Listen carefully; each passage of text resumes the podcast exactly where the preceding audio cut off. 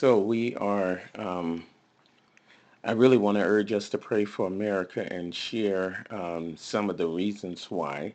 And I know some of you may be, um, maybe a little tired of me making um, and talking, making such a, a deal about some of the issues going on and talking about them. But I would like for you to at least look at some of the material, pray about it, because I believe we're facing a very serious state of affairs in our country. And um, I, I want to share that. Now, there is very clear in the Word of God that, that there is going to be a time of trouble. I believe we are entering into it. It's also very clear in the Word of God that a, a third of the population of the earth is going to be lost, as mentioned in Revelation. Not sure if that's just numbers or spiritually or how that is going to happen. Um, but for me, it's a very serious state. It's not just political. Um, God is on the throne no matter who is in the White House. And both political parties have, you know, most, the dominant ones, at least in America, have um, crooked, um, compromised people on both sides. Both of them do some of the same things in different ways. I have my preference. I'm sure you have yours. But as long as there's a human being leading the country, there will be faults and failures, even in the candidates of our choice, right? But what I am sensing is that every battle, listen to this, has already been lost by us for the overthrow of our country, except for the overthrow of the church that is the last thing to fall, and and the churches are uh, falling in some state. Um, for instance, most churches are inwardly focused about what does church do for me, and that's okay, that's fine. And we condemn and curse the problems in the community versus getting in and changing what's happening in the community one church in particular I was reading about or heard about um, sharing, um, the pa- pastor was sharing what they were doing there. And they had done so well with their the church school and all of that.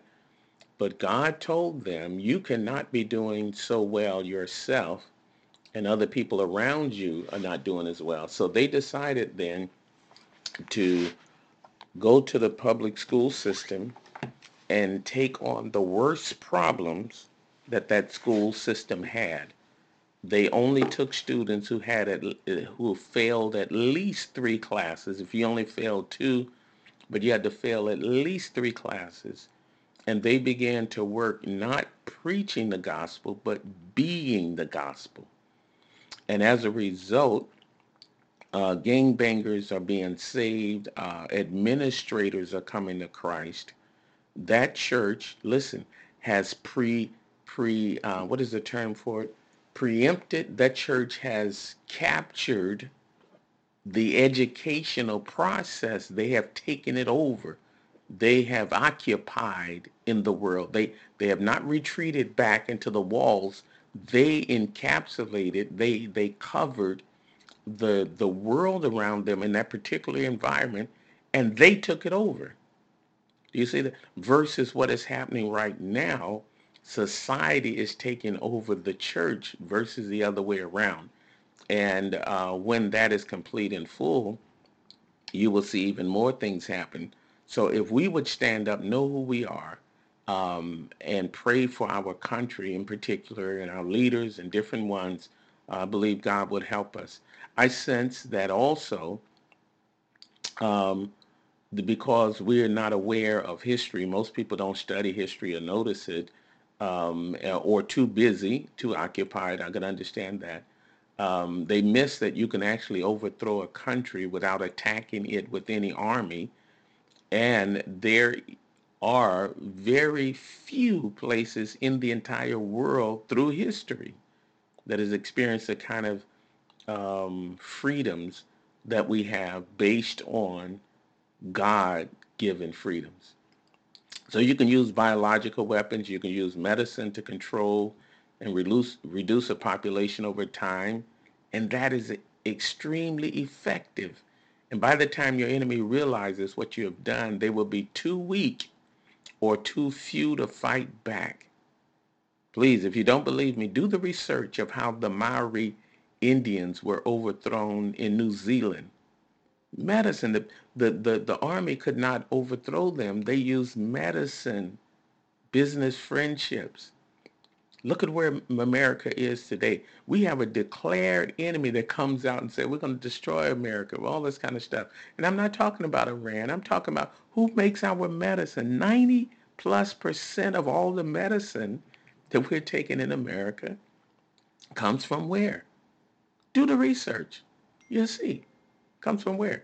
Now the, the vaccines are being pushed, right? Different ingredients and stuff uh, do the research and find out who are the chief scientists involved not just the companies Pfizer and Johnson and Johnson but the scientific communities that are involved and you will find the same connection the same thing happening the same country that's involved in majority of our medicines and why would that be happening they're they're there are compromises that have been made by people in power in probably every uh, aspect of society, including the church.